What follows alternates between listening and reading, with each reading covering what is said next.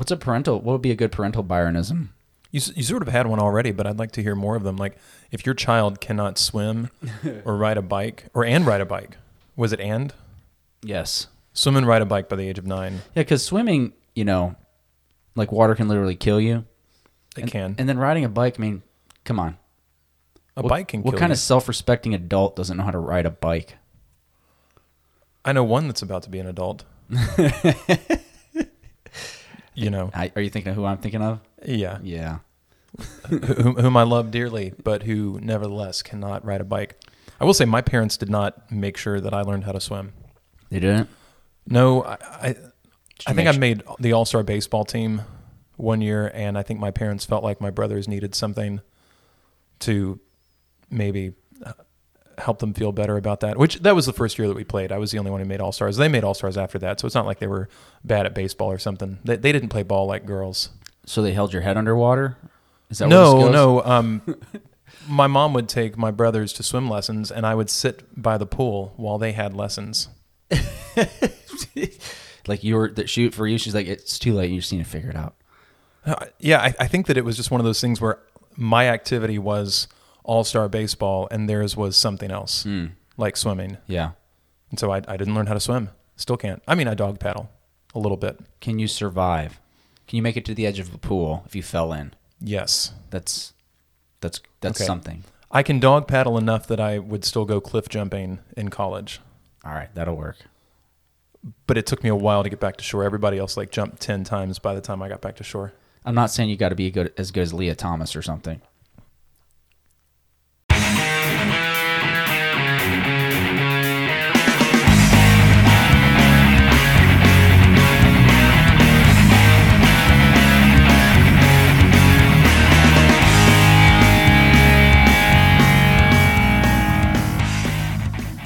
Welcome to Deutero Cannons. I'm Byron, and with me, as always, is Justin. Party on, Justin. Party on Byron. How was that? It was livelier, right? Very lively. It's better than like "Welcome to Deutero Cannons."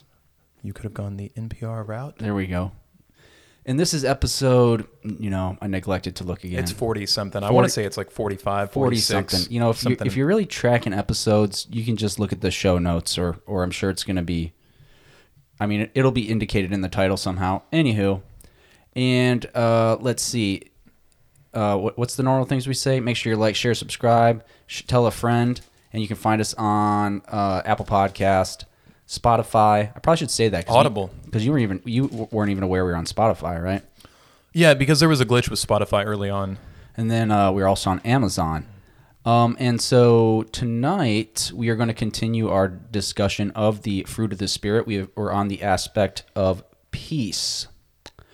So, man, I feel like is there more things we need to say to intro? Did I miss something? We did the party on and all that stuff. There is another podcast that, that we are a part of. Oh, there you go.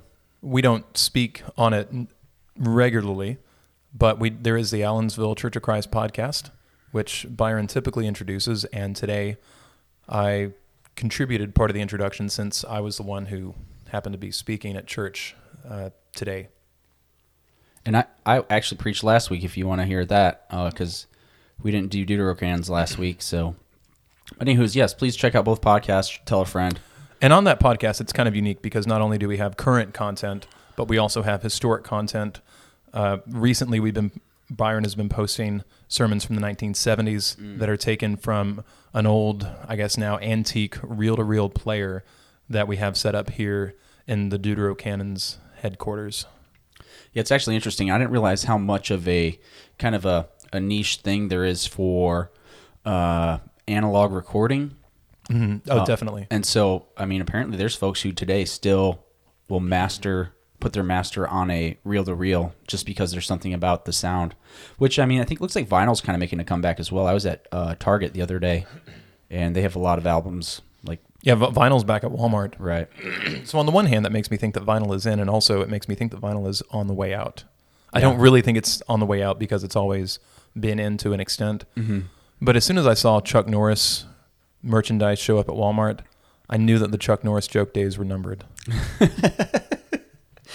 Well, I know with vinyl there's a there's like a warmth to the sound, is how I've heard it described before. Sure. That, that people kind of desire, and I think I mean I can appreciate that, and I I would assume there's probably some of that as well uh, with reel to reel. Um, you know, probably something that you're just going to always be lacking in a in a digital format. So So check out the Allensville Church of Christ podcast for both current and historic sermons. there we go. All right, so continuation of our talk on the fruit of the spirit. So this week we're moving on to the aspect that is peace. Uh, I don't have a question for you per se. I'm actually kind of excited to get to this one though, and we've talked about this one a little bit in the past because I think the definition i they have in here is interesting. Um, so we're gonna start with that. Um, what it has in here is harmony in all relationships. Man, I guess I do have a question for you. Well, I don't have a question for you. I'm not to ask you this question because I'm pretty sure it was you who said it way back when in a sermon. I and I use this with the kids downstairs. Always the kids downstairs. And so, uh, so I asked them the same thing, and I asked the young man who who is supposed to be speaking on this one. You know, if he had to define peace, uh, how would he define it, or, or perhaps what would be a worldly definition? And kind of as I assumed he would, his what he went with is uh, an absence of conflict. Which again, Yeah. like I said, I believe you talked about that before, where uh, how that just, at least uh, as far as the Bible is concerned, that that is not the case. Merely having a lack of conflict doesn't mean that you have peace. Right. It's not simply an absence of a negative, it's the presence of a positive. Okay. And the particular positive uh, that we think about in, in peace, so in Hebrew, shalom, and the Arabic, salam. Yep. So it's like, why would that be a greeting? I mean, it would be weird to say, hi, no fight. right. No, it's it's this this Unless this you live in that part of the world, maybe. I don't know. Well, yeah, Yeah. It's it's this benediction, this this wish, this desire for completeness, Okay. for you you might say health and wholeness, Yeah. and just general, complete, far-reaching Yeah. goodness. Yeah. Yeah. So tell me what you think of this, because here's what I think is interesting about um, this definition, and I, I guess I will say this: I think as as it pertains to the biblical definition, it's evident that it's not an absence of conflict.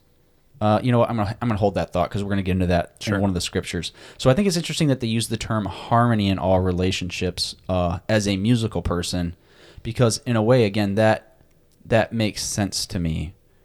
Um, and so how how did I say that to them? So singing in harmony, when we sing in harmony, we sing together, Yeah. right? But when we sing in harmony, we're not singing the same thing. That would be singing in unison. Right. And so I think it's I guess, you know, I don't know if they thought that far into this, but it's interesting to me that it's not, you know, unity in all relationships mm-hmm. or unison in all relationships, but rather harmony Right.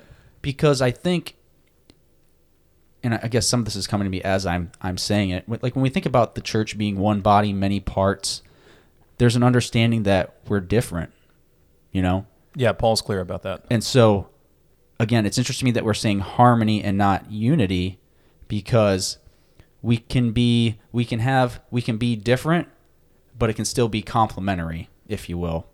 Yeah, com- complementary is is good. Or you know, if you think harmony, we also think compatible resonance. Right. Yep. As opposed to maybe dissonance. Right, definitely as opposed to dissonance, and also as opposed to silence, because absence of conflict really would be silence. Yeah. Silence and separation, in all likelihood. Well, if we take that, you know, man, so sticking with the music thing, because again, what we do is we take, it, let's say in our case, four part harmony, we take four sounds and put them together in a way that is pleasing, Right. right? And so when you have a dissonant chord, that means one of those, one of the four parts is is off, hmm and it doesn't it doesn't At least one of the four parts. at is least the, one of the four parts is off, and so it doesn't uh doesn't fit together, you know. But then I guess the other thing is this is, um, when when you're singing in church, and let's say we're we're lacking in one part, you also like like you can hear that as well, yeah, it's it's noticeable. right? And so to your point about uh the, the silence thing, like if we were singing if if if we sang every song and there was no bass, hmm um, that's that's not that's not necessarily pleasing. That's not as harmonious as it could be. Well, how about this? It's not complete. There you go. Yeah. It, it, it comes right back to the idea of completeness. Mm-hmm. Okay, so I guess we're keeping that in mind. So we we have any issues with that? that no, that, that- that's okay. I, I, think think it's a pretty good relationship. Yeah, I'm not going to uh, grumble about that too much, like I did with their definition of love. yeah. Okay, so um, the first one, I think this is pretty interesting too. We're going to go to Isaiah 9, 6, and 7. While we turn there, I, we've been saying they, referring to some sort of material that you have in front of you. So, how about for those keeping score at home, you uh, you, you remind everybody what that what that is? Yeah, while I try to find Isaiah. Uh, so what this is is there's a matrix in my Bible in the uh, same same opening with Galatians five and six, and so it's a matrix of the fruit of the spirit, and then it has each aspect listed. It has a definition, and then it has it broken down as attributes of God and attributes of Christians. And so what we've been doing is working through this matrix. We've already done love, we did joy, and now we're on peace. And so what we're doing now is we're going to go through the verses that describe peace as an attribute of God. So the first one was Isaiah 9, 6 through 7. And Isaiah 9, 6 through 7. This was a pretty well known verse. In fact, I want to say you quoted it. If not this week, it was last week. All right, you want me to read that? Yep, go ahead. Okay. For unto us a child is born, unto us a son is given, and the government will be upon his shoulder, and his name will be called Wonderful Counselor, Mighty God, Everlasting Father, Prince of Peace. Okay. And then 7. Oh, of the increase of his government and peace there will be no end. He will reign upon the throne of David and over his kingdom to order it and establish it with ju- with judgment and justice from that time forward even forever. The zeal of the Lord of hosts will perform this. Okay, so we see peace twice in that set of verses. So the first time we see it is Prince of Peace. Um, and so, again, some good, thoughtful discussion that we had in class is if we take that worldly definition of peace and insert that in there, that would make uh, who we're talking about here, who we know to be Jesus or God, the Prince of no conflict. That's pretty boring. Yeah. Well, it's also not true, though. It's it's also yes, hence the boredom Right. because things that aren't true ultimately are boring. And so, you know, kind of what we discussed is is think of any interaction that Jesus had with. I mean, think of the Pharisees, Mm-hmm. brood of vipers. You know, you hypocrites. I mean, and think about the, the implications of brood of vipers. Yeah, Like that's that's a deeply offensive and and very specifically targeted mm-hmm. critique that Jesus had. Are you saying that it's tied to to Satan? Well, it's, it is tied to Satan on, on the one hand, but you know, brood a brood is the children. Okay. So the children of, of snakes, you know, a snake is, is isn't even a reptile. Right. So it's not even he doesn't even call them sons of female dogs. Right. It's it's even more serious than that. Mm-hmm. You know, they're, they're they're reptiles. They hatch from eggs. They crawl on their bellies. I was saying, Th- how much lower can you get? Right, literally, th- there is no there is no lower. Yeah. So that's it's no wonder they they wanted to kill him. Yeah. You know, when when he was saying things like that about them. Right. Of course, true things, right things, Yeah. righteous things. In fact, in the circumstances. Yeah. But I think that's interesting because if, if we take it the other way and um, with, with the definition that we have in here, so instead of being the prince of no conflict, he's the prince of bringing harmony to all relationships. Right. Well, then ultimately that, that, that makes more sense because even in that interaction, ultimately there will be harmony, Mm-hmm. you know? And maybe that, maybe that ends up being some people coming into tune Yeah. right coming into pitch or we just move remove some notes from the chord let's say Well, and you wouldn't have to. Well, of course, bad notes could be removed from a, a dissonant chord to to decrease the the dissonance. There could be addition of harm, harmonious notes in the chord. yeah Uh, but I, I also think about the connection between that that idea and uh, pruning. mm-hmm. You know, the uh, limbs or branches, vines that don't bear fruit yeah are cut off, like a bad guitar guitar string would be changed. right It's like, well, we're getting rid of that one mm-hmm. and we're putting a good one on, yeah and then that one's going to get tuned up. mm-hmm. So uh, let me ask you this because I, I guess i keep coming back to it I, I remember taking a music appreciation class and uh, they talked about the history of music and how, um, like many things, uh, the church kind of pioneered music, much like they did science and a lot of things that they don't necessarily get credit for anymore.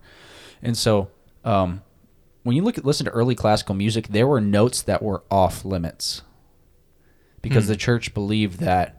Prob- I'm guessing probably like more minor and, and dissonant sounding Specific notes or, or chords or both? uh, probably both. Huh. Maybe it's chords, but those weren't. And so, so that music, you know, and maybe I should have done a little research before I, I brought this up. But you know, some of the earlier classical music was uh, brighter and happier because it had to be like major chords. Yeah. Yeah. Um, but like I gotta admit, like sometimes I hear a song and that minor chord or that dissonant chord, like I like it. Right. So I, I'm not I'm not exactly a, a music theory guy, even though I, I enjoy music a lot and I've played it for, for a number of years. Mm-hmm. It are minor chords dissonant. Uh, is, Uh, is, is that is that the proper way of like when I think of a dissonant chord, I think of playing a chord and throwing in a note that doesn't belong in the key signature. Yeah, I don't know. Maybe dissonance not the best term for it, but it's not like a straight uh, three note chord like a G or a C. Right. You know. Man, I, I, w- I wish my brother Mike were were, were on this Hold because second. he's he's a little bit of a uh, music theory.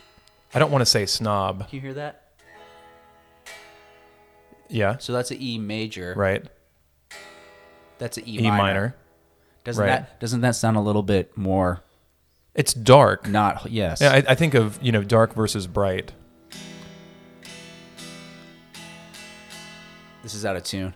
Man, I just realized that we're no longer an a cappella podcast. Oh no.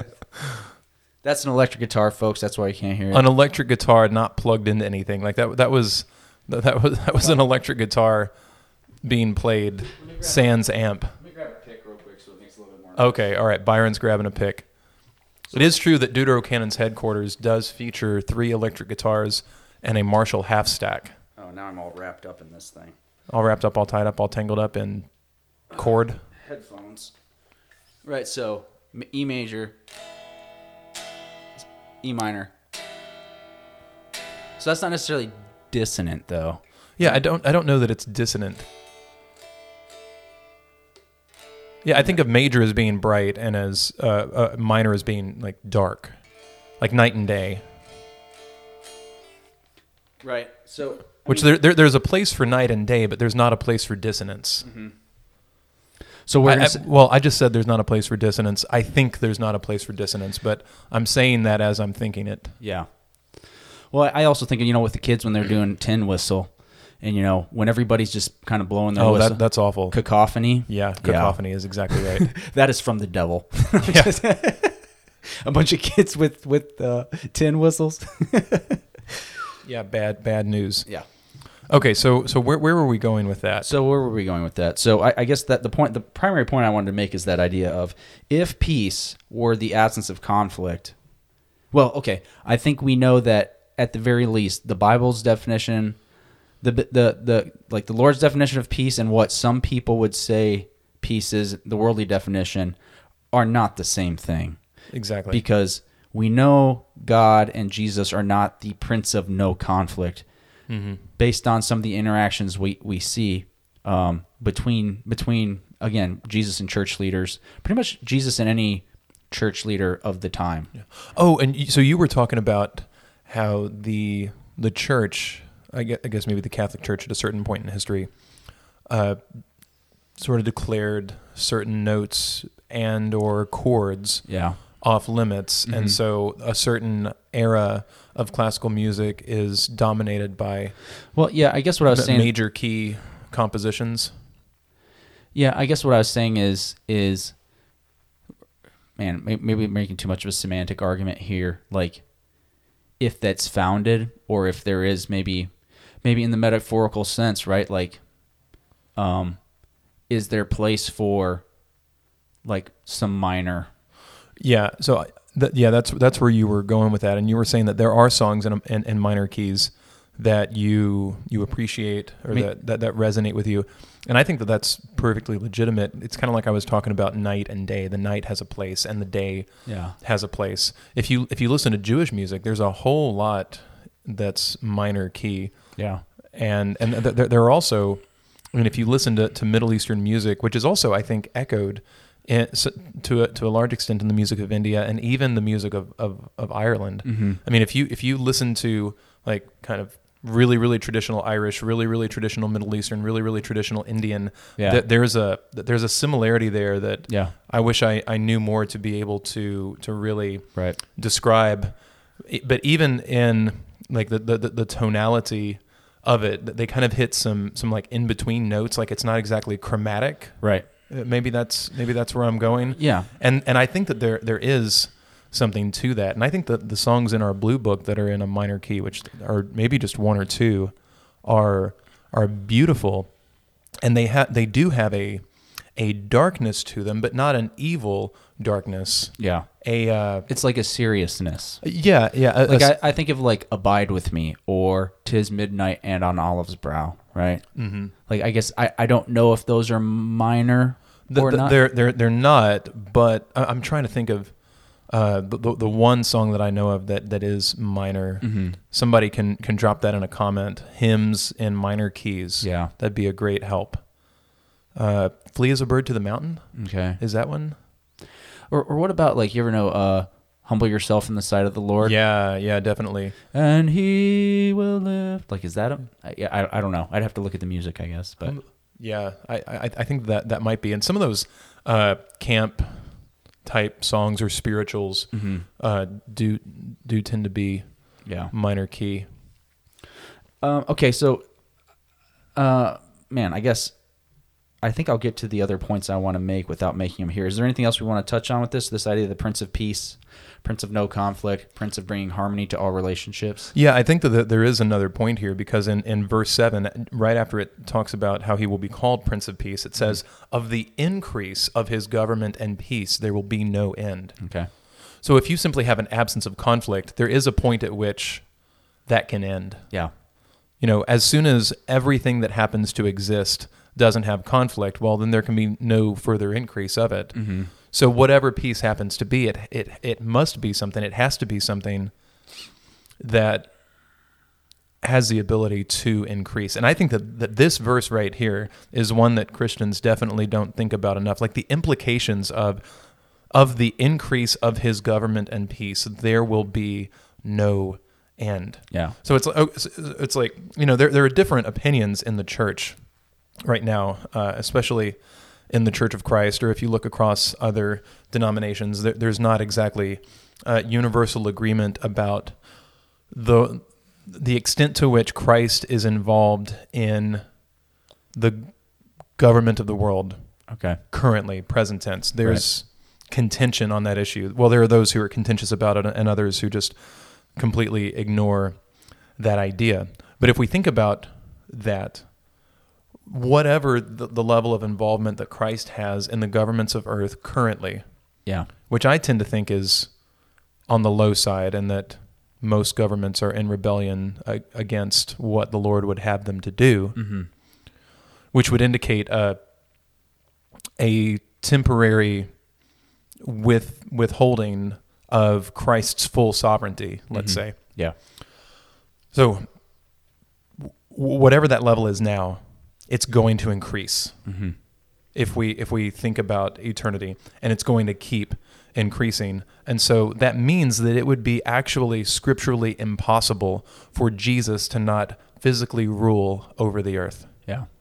because if if his rule over over the earth were simply going to be quote unquote spiritual, which ultimately re- means quote unquote not very real, then there would be a point, and and if that if if God's kingdom was really just a thing that's in heaven, and then like you know the church is just kind of ambassadors of that on the earth, if that doesn't increase to actually fill the whole earth, like literally and physically, then this scripture can't be true.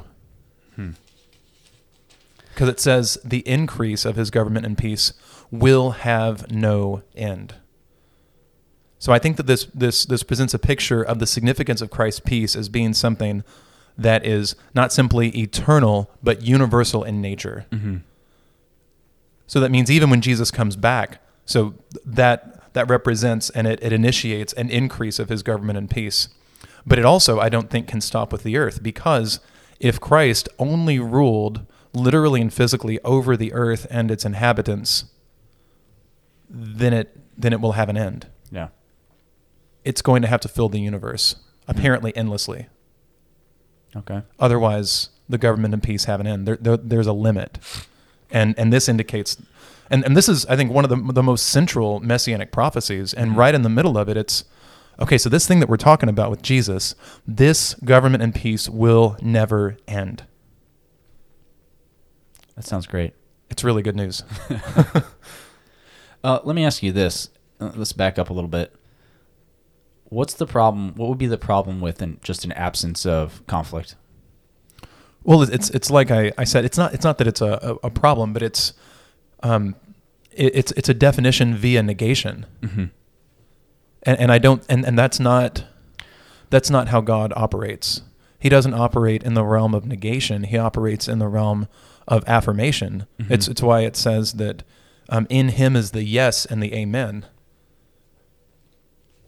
Well, I, I guess I, I, you know, I think in terms of maybe some of the the stuff that's going on in the world right now. Like, what if uh, Russia and Ukraine just decided to hang it up? They're done. Hey, we're we're we don't want to fight now. Or That's if, that's a good start. what if they uh, what if they had never started fighting in the first place? Would that also probably would have been good. so just a lack of conflict. Everything's everything. All things are everything's good now. But it can't stay that way.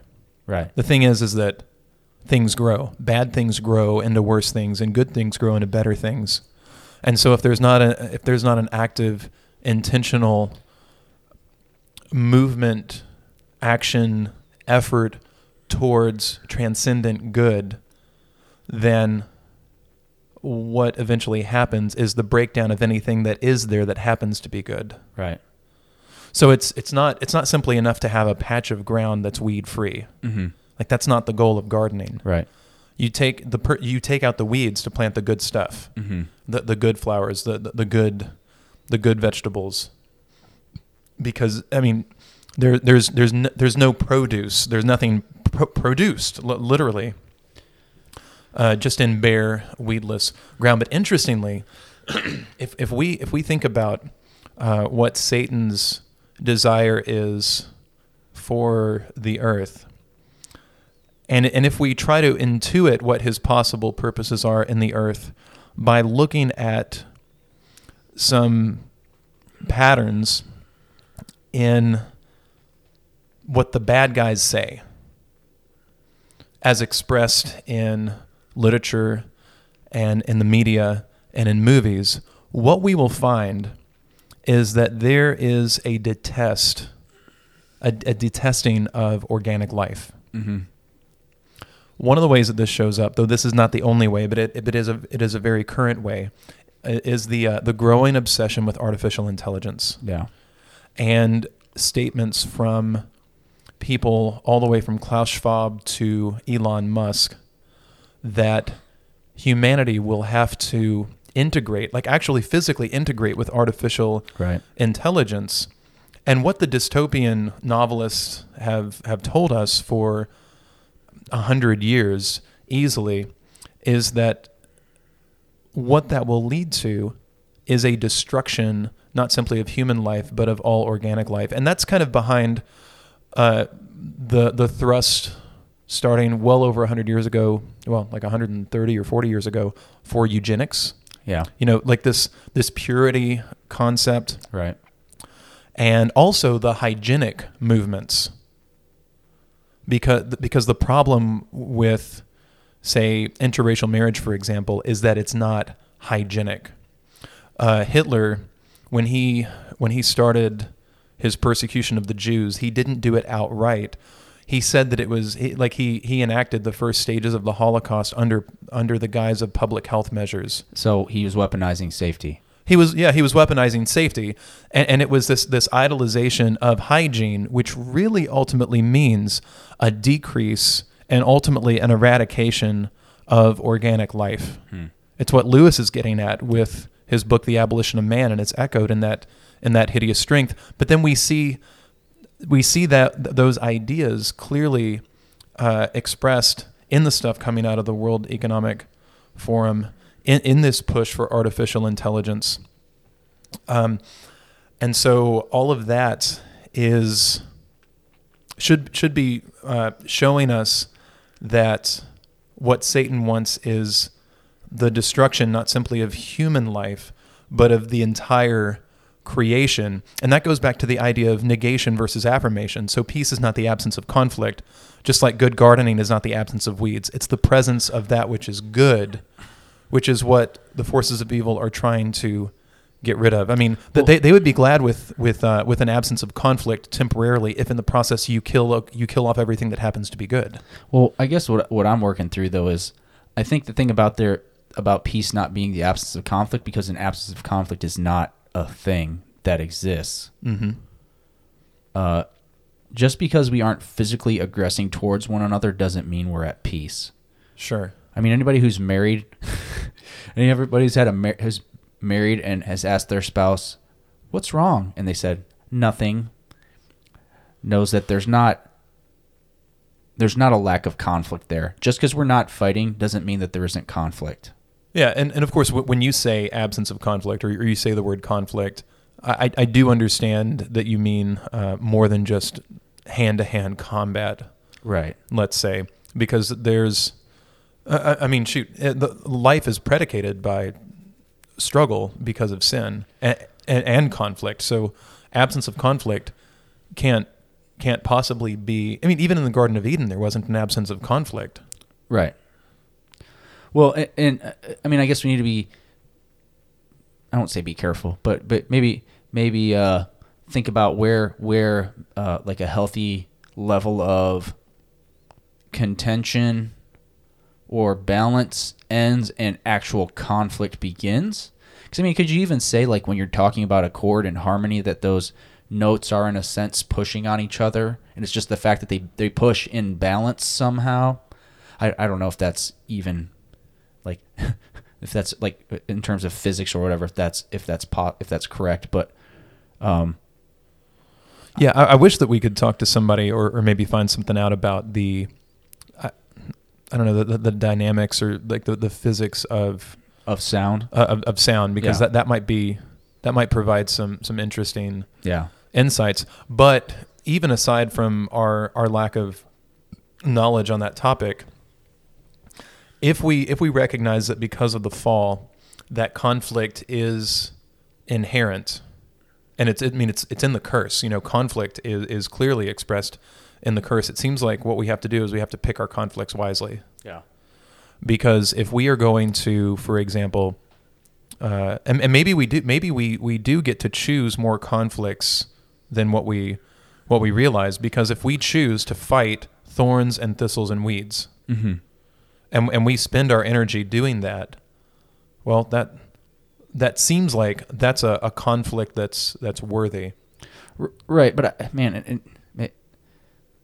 again still kind of working through this and maybe it's not so if if we choose not if we have if Russia and Ukraine choose not to aggress towards one another it doesn't mean all is well Right. So it may not be conflict in a physical sense.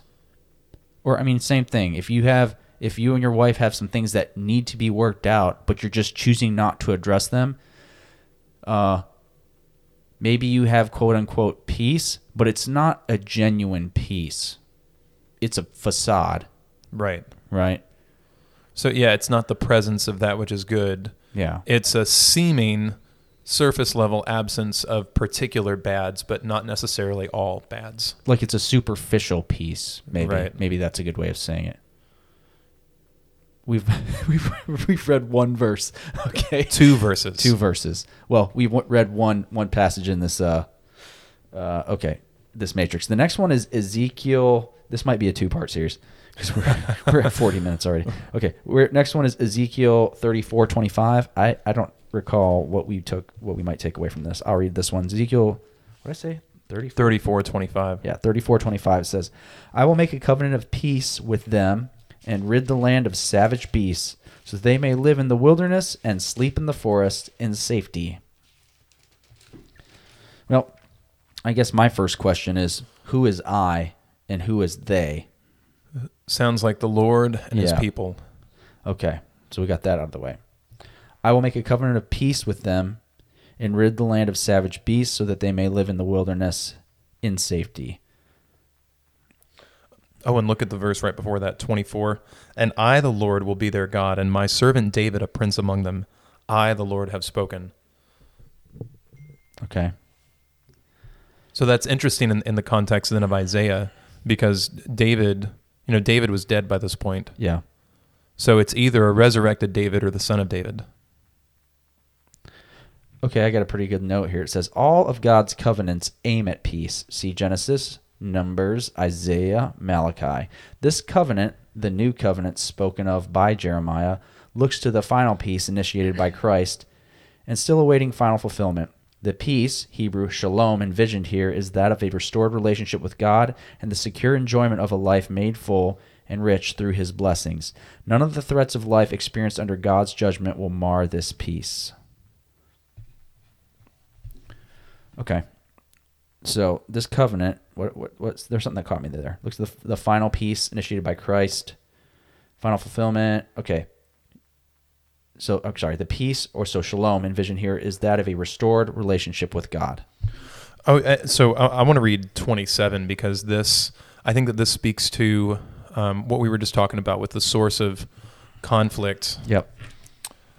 Uh, then the trees of the field shall yield their fruit, and the earth shall yield her increase. They shall be safe in their land, and they shall know that I am the Lord.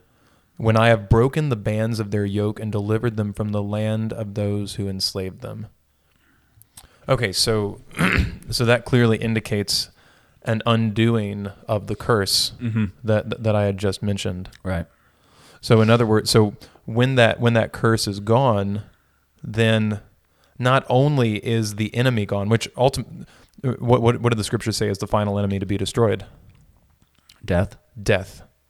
So once that's dealt with, the, the final enemy is destroyed. It's it's not simply that we have an absence of conflict. It's that the absence of the final enemy and all of the enemies uh, correlated uh, henchmen and uh, sub enemies, whatever.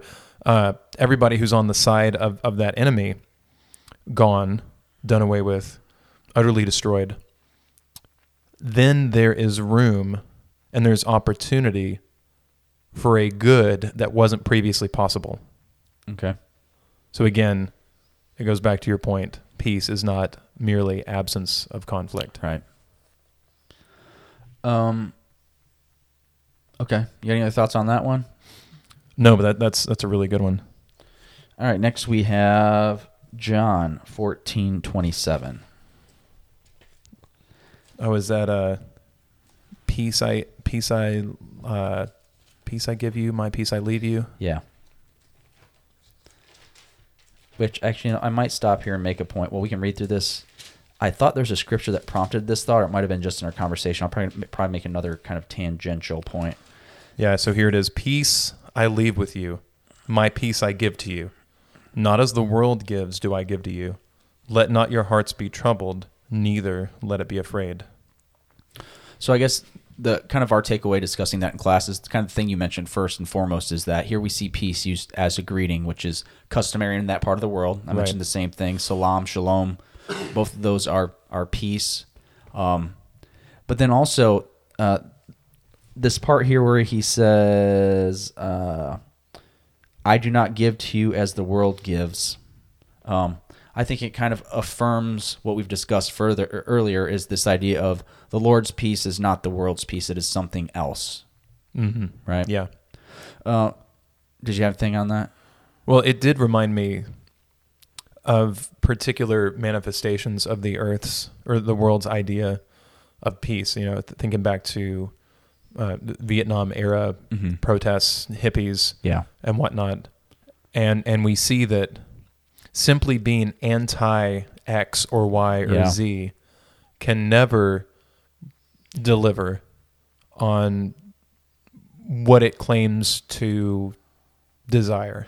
Well, and I guess that almost kind of goes to the point I was making earlier, where where uh, if you agree, like I do, if we were to just allow, uh, well, well, if if we if you were to just to allow allow the things that happen in that part of the world to happen and just you know shut the blinds and ignore them, that that, that it wouldn't at some point be a problem. Uh, I just don't. I don't think that that again. I think that is a, a false peace. Not not engaging, um, not engaging in conflict. Uh, doesn't mean that you will you you your your peace will be short term. I guess is what I'm saying. Like if we have problems off somewhere that we choose not to engage with, uh, under the guise of I guess having peace in the here and now, there's every possibility and again i think we know that if we think of just even our relationships. If we leave those if those things go unspoken they're just going to fester and at some point there is going to be conflict. I mean there is conflict. There is conflict there. You're just choosing not to engage in it i guess is what i'm saying. Now, th- there is some scriptural legitimacy to space. Space between potential combatants. yeah. Because I, it, it is possible that in certain situations a superficial peace or a disarmed situation or, or a situation where there is space can be better than the alternative. Yeah. Uh, because I, I think you all have been reading in uh, your family has been reading in, in Genesis. Mm-hmm. And and I've been going through that too and and multiple occasions that there's there's separation that occurs uh, between individuals in in those accounts in Genesis. Think about Abram, Abraham and Lot. right They they went their separate ways. Now, uh, the situation with Lot, of course, w- was not good for all sorts of reasons that we don't need to get into right now. But that's not the only time where there was a separation for the purpose of uh, reducing the possibility of direct confrontation. Well, and maybe that's what it comes down to, though. So back to the example with Russia Ukraine. If they both decided we're not going to fight anymore, then maybe that does work. It's But- a it's a start. But if you have time and space between somebody who is intent on having conflict with you Yeah. and you're just choosing not to engage and calling that peace, that's not peace. Sure. It's going to be not peace at some point, you know? And I guess when I think of like the idea if your brother sins against you, so we think about maybe our relationships in the church because this, and maybe this is where we got to distinguish, right? Because we certainly see situations where Paul is saying, these are not things you should fight over, right? You're getting too hung up on on these petty conflicts instead of going out and doing the things that you should. Right. Right. And so, so we need to choose to not fight about those things, because frankly, that's just part of, you know, existing with other people. On the other hand, if your brother sins against you, go to him. Yeah, and it, it I think it's it's also not just if a brother sins against you know uh, uh, wh- whomever. Yeah. It's also if there's a brother caught in sin Right. that might not necessarily uh, be directed at the individual making that contact. Yeah. So it's it, it- it's interesting because then Proverbs is full of examples like this. You know, on, on the one hand, that there there are the times when you have to answer a fool according to his folly, Mm-hmm. and then then are the there are the other times when, it, so you you've got to answer a fool according to his folly at times, because if you don't if you don't answer a fool according to his folly, he will be wise in his own eyes. Mm-hmm. But then there's it also says in another verse in Proverbs, if you answer a fool according to his folly, then he'll be wise in his own eyes. And so it's like this this two edged sword. Right. And so it's like, well, how do you how do you know? How do you know when you address the fool or you ignore the fool? Wisdom. Right. And and, and that, that really is what wis- wisdom is. right? Yep. Yeah, that, that wisdom, that discernment, and really wisdom is is the uh, the capacity to see accurately. Right. You know, it's Yep. the- It's W I S. It's the same as V I S. Mm-hmm. It's that that root that we get from which we get vision. Um, so it's like picking one's battles really is as practical an application of wisdom as as there is. Yeah. Well, and I guess while we're on this theme of again, relationships. So this is something we discussed uh, as well, because the idea of this bringing harmony to all relationships. Again, what I think that's interesting because, again, inevitably, at some point in the future, God is going to bring harmony to all relationships. Right. And so, but it also seem would seem to mean that if God is at the center of our relationships, we can have harmony in those relationships now, Yes. right? Well, a- as much as it's possible, as far as far as it depends on you, Yeah. live at peace with all men. Which that's probably one of your verses. Uh, it's not, but that's a good one. I mean, because it kind of goes back to what we were just saying, where what, what I was just saying, where you might decide that you're going to be at peace with somebody, but if they if they have not decided that as well, then there's not going to be peace. Right. It, Right. It's it's innately uh, relational. Correct. Well, and, and so let's let's think about that. Like again, maybe like the the the ultimate in relationships, at least as far as the world is concerned, or as far as as Christians are concerned, in, in marriage. I mean, you think about that. If God is like we say things like that, like you need to have God at the center of your marriage. But but why is that? Keeping with this musical theme, if God is at the center of my, if God is not at the center of my marriage, those are just more dissonant notes that I'm introducing to that chord. And it's you know i guess it's, it's at the very least it's going to be more difficult Hmm. to have harmony. Or maybe even at, at, at or there just simply there simply is not going to be harmony. Well, sometimes har- harmony requires addition, and other times harmony requires deletion, yeah and it requires wisdom to know what's necessary Mhm. to affect affect with an A. That is to cause yeah to bring about har- harmony. that's that, i mean that's such a good verse though the whole as much as it is what what is it as much as A- as much as possible, as as far as it depends on you, or to the extent that it it depends on you, be at peace with all men. which kind of goes back to your point about wisdom right Yep. perhaps my brother has sinned against me or maybe not even sinned against me let's suppose my brother does something that i don't particularly like it's not necessarily the way i would do it this Does your brother listen to the podcast? no i don't think so okay. All right. i'm talking brother in the church sense also not literal brother brother or sister in christ let's say they have a way of doing things that i don't necessarily agree with maybe that's something if i'm wise i can just that's something i'm just going to have to put up with that's Mhm. not something that's worth creating conflict over Yeah. but at some point there is going to be a situation where they or somebody else does something and- and maybe even to your point where they don't even necessarily have to do it to me right so maybe maybe the maybe there's contention between he and I or she and I because of the way they're treating somebody else Mm-hmm. I don't I don't know I mean, it's entirely possible. yeah Uh, eh, but because that goes back to what Jesus said about dealing with a brother caught in sin. mm-hmm. So I mean, the the sin could be directed at you personally, right or you could simply be within the, uh, I guess the the radius of it. Let's say. Yeah. Well, and I, I, I guess what I'm saying too is like at some point, and I, I'm sure you've had this. I definitely have had this at work where I either I know the time is coming where I'm going to have to have a conversation with somebody. Like we're going to have to have a, a confrontation, or we're going to have to have a candid conversation and say a bunch of things to each other, or I'm going to, as a leader, maybe have to say something to them that they don't want to hear and it's going to be contentious. It's going to feel like a conflict, but if it doesn't get if it doesn't get said, uh, certain behaviors are going to continue, and and and it just can't be like that. Mm-hmm. And so, uh, again, keeping with this idea of it not being an absence of conflict, it's almost as though in that case the conflict is what will will bring us peace. Uh, yeah, I, th- I think I, I think I agree with you, but also since conflict is, be- again, because of sin, conflict is, is going to happen. I mean, it's like you know the the garden's going to grow weeds. You can clean it all out and put good stuff in there, and bad stuff is still going to come up. That's just how it works in a fallen world. Right.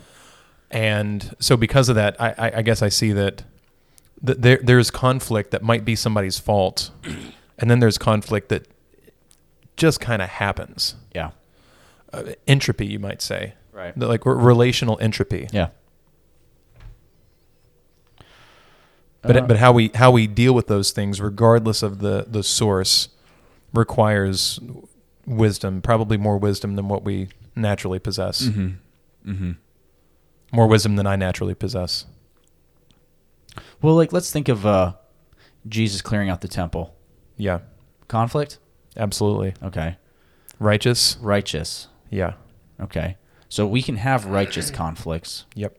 Right? Yeah. In fact, you might say that we need to have righteous conflicts. I mean, tr- how many pages do you think you can go in the Gospels without coming across conflict? None. None pages. Yeah, I mean, maybe maybe one or two at, at a time, but Jesus faced conflict and opposition on a daily basis. Yeah. Because e- even if he wasn't facing, and, and there, there's multiple conflicts. There's, you know, we probably think first of all about external conflict, the fact that the Pharisees and the Sadducees and the scribes, the teachers of the law, the priest, uh, yada yada yada, were against him. Yeah. So that's external conflict. But of course, there's internal conflict because he was tempted in every way like we are, Yeah. and yet was without sin. How how does a person successfully counter sin without internal conflict? Right. I mean, that's Well, I that- that's definitionally true. well, I also think that's just the nature of story, right? Like how many stories have you read about an ordinary day where nothing went wrong? Right. Well, I think it's not. I think it's. I think it's the other way around. I don't think it's the nature. It's well, it is the nature of story, but it's the nature of story because it's the nature of human existence in a fallen world. Yeah. because it, it's not that life mirrors stories; it's that stories mirror life. Well, that's what I'm saying. yeah, Like the reason I think we tr- we we turn so few pages where there's a lack of conflict is because, uh, man, I don't, what am I saying? Like those are those are we wouldn't learn anything from those. I mean, I guess we would learn things from those. and it, it wouldn't be an accurate portrayal with without there being frequent, even daily conflict, either internal, external, or both. Right. Well, which is which is why I, I've been uh, in co- like most of the communion meditations that I've given over the last few months. Which Yeah. I don't think I, I do it every month because th- thankfully we have enough. Like we have so many people who are who are able to. Like I don't have to do it every month. yeah. You know, I- it's probably like every six weeks. But for a while, I've been looking at scriptures that have something to do with um, giving us insight into Jesus's motivation Yeah. because it's it's we're going to face conflict. So the way that we deal with conflict is determined by our motivation, Yeah. right? Like like what exactly are we striving towards? Well, I actually let me let me just say one thing too. I I'm reading through numbers right now, Okay. and uh, man, can read through numbers. You can definitely understand the Lord's frustration. Like these guys couldn't couldn't think. they weren't let, happy unless they were complaining about something. You know, Well, I mean, Exodus too. Right. Does that mean? uh, But but certainly were there were periods in between these stories where maybe there wasn't a lot of go, a lot going on. Uh, but uh, I guess what am I saying here? One of the things we'll say in my job, or you'll hear, hear people say, is this is a no fail event, right? Which means Oh, yeah. Th- Okay. this is a no fail event, meaning it can mean one of two things. There's no way you can fail it, right? sure. Like if I'm taking it, this is a I'm taking a test and it's a no fail event. You might you might think that means oh, so there's no way to fail this test, or what it means is no this there's no way this fails. If this fails, somebody's gonna fry, right? That kind of thing. yeah. Um, but the problem is, is when we have an environment where people aren't allowed to fail, we are robbing ourselves of valuable lessons that would not be otherwise learned. Right, because the conflict is arbitrary. What do you mean? Well, it, if failure is is actually not possible, Yeah. then all of the conflict is arbitrary. Let, let, let's say that there's a, you know, you're you're walking a tightrope, and I mean, you know, if somebody's doing tricks, you know, that's cool and everything, but a person's walking a tightrope. But there's a think about the difference between a, a net being underneath as opposed to a net not being underneath. Mm-hmm. So if if I ha- if I have to walk a tightrope Yeah. and there's no net, Right. all of the conflict is very real and literal and specific and, and pressing and immediate. Mm-hmm. But if I'm not, well, it's it's just it, it's arbitrary. It's like, well, wh- wh- why am I why am I even doing it? I mean, like you might say, if if a kid is not permitted to, if, if a school is is uh is organized in such a way that children literally are not permitted to fail. And if the kid really does fail, well, we're really just going to kind of pretend like the kid didn't fail and just kind of shuffle the kid on through Yep. uh, the uh, the feedlot, let's say. Yeah. Well, then the any any hardship regarding any testing or assignment or work at all Yeah. is It's fake. it's fake. It's Yep. it's totally arbitrary. There's there's no it yeah, it's just Disneyland. Like any any mature adult realizes that there is inherently something wrong with a consequence-free world. It's impossible for there to be a consequence-free world. Right. Well, yeah, exactly. Because in the beginning, the consequences it- aren't realized maybe necessarily in the moment in, in the situations you're describing, but there are consequences. right, and so so to to posit a consequence-free world or even a consequence-free relationship yeah. I I mean, everything from stuff that the government does to stuff that schools do to, I don't know, like a stupid hookup one night stand thing Yeah. in a bar, you know, consequence free sex. Mm-hmm. That's a fiction. Right. And as soon as a person tries to force a fiction by means of some technique Yeah.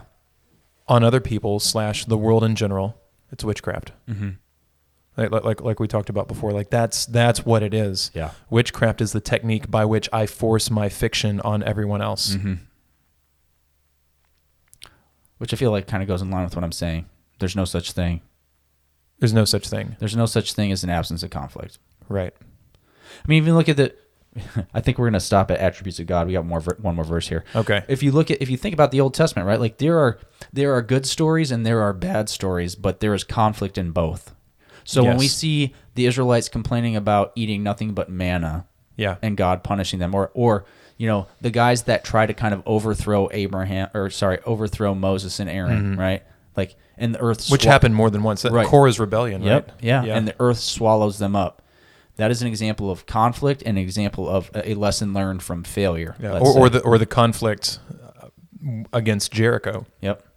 and, and and how all of that played out. You might think, well, there's no conflict. All they had to do was walk around and blow trumpets and shout, and the walls came tumbling down. Mm-hmm. Well, how about just going ahead and, and doing that, and, and like, you know, the the soldiers certainly experienced internal conflict. Like, Yeah.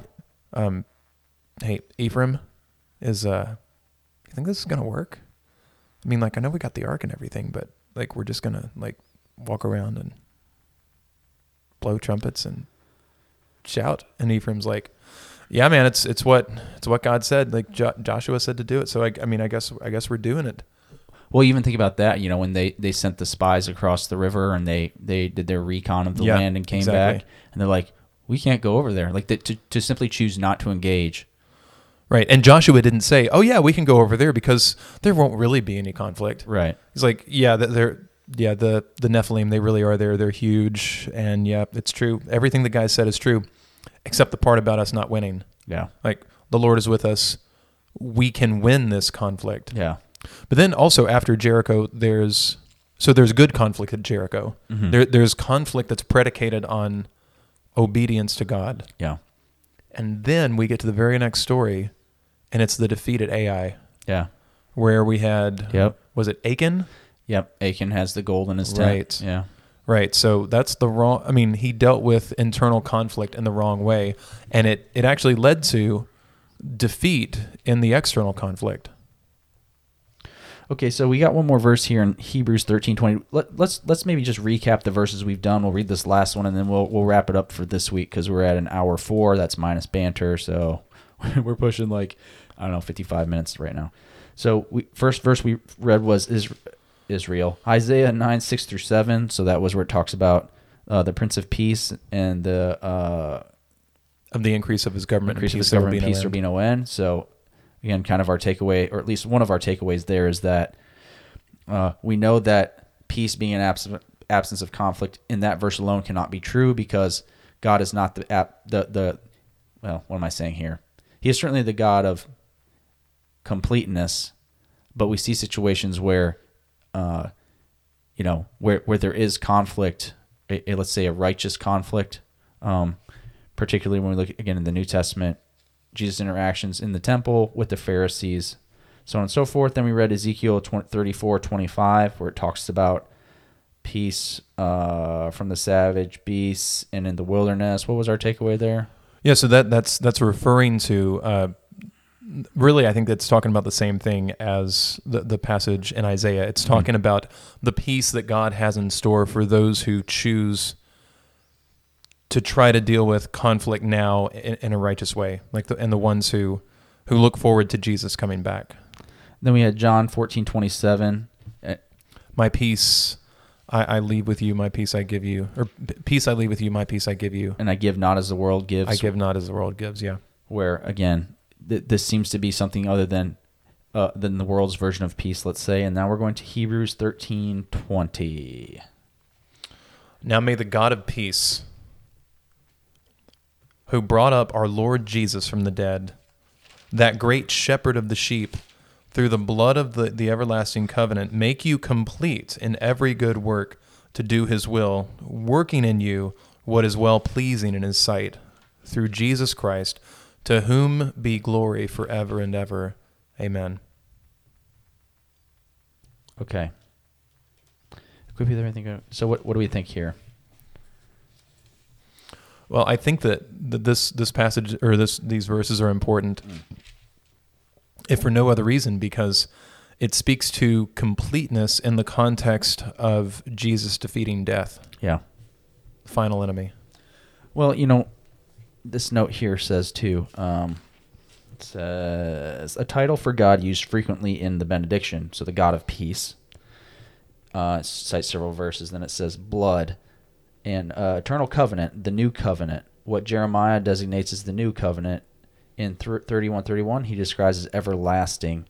I guess what I'm reminded of though is that that previous verse we read the note and how it said that all of God's all of God's covenants, uh, I guess like like guarantee peace or speak to peace, Yeah. right? Which we, I mean, think about that, right? Like, uh, I was driving home the other day and I saw a pretty perfect rainbow coming over uh, 6880. Hmm. Yeah. And then I went a little further and it was double rainbow. Whoa. So double covenant, you know? But that that's it. That's probably a pretty good example of of God making a covenant covenant and promising peace, at least as far as how he would would uh, wouldn't destroy the world by water again. But he will with fire. Right. But you're right. He. I, I- I guess I guess there is peace in that in the sense that God has kept His word. Mm-hmm. And so, if God has kept his word, there's indication that God will keep his word. And if God will keep his word, then that's that motivates us to deal with conflict, both internal and external, the ways in which he says happen to be good. Mm-hmm. Anything else? I think that wrapped it. That, that was a really good verse to end on. Yeah. I think it even said "Amen." All right, so that will. I guess I'm going to do a part two on peace, which I had not intended to do, but that's fine. So that was. Do you think that part two will harmonize with part one? I, I certainly hope so. Do you so. think we ought to have a four-part piece?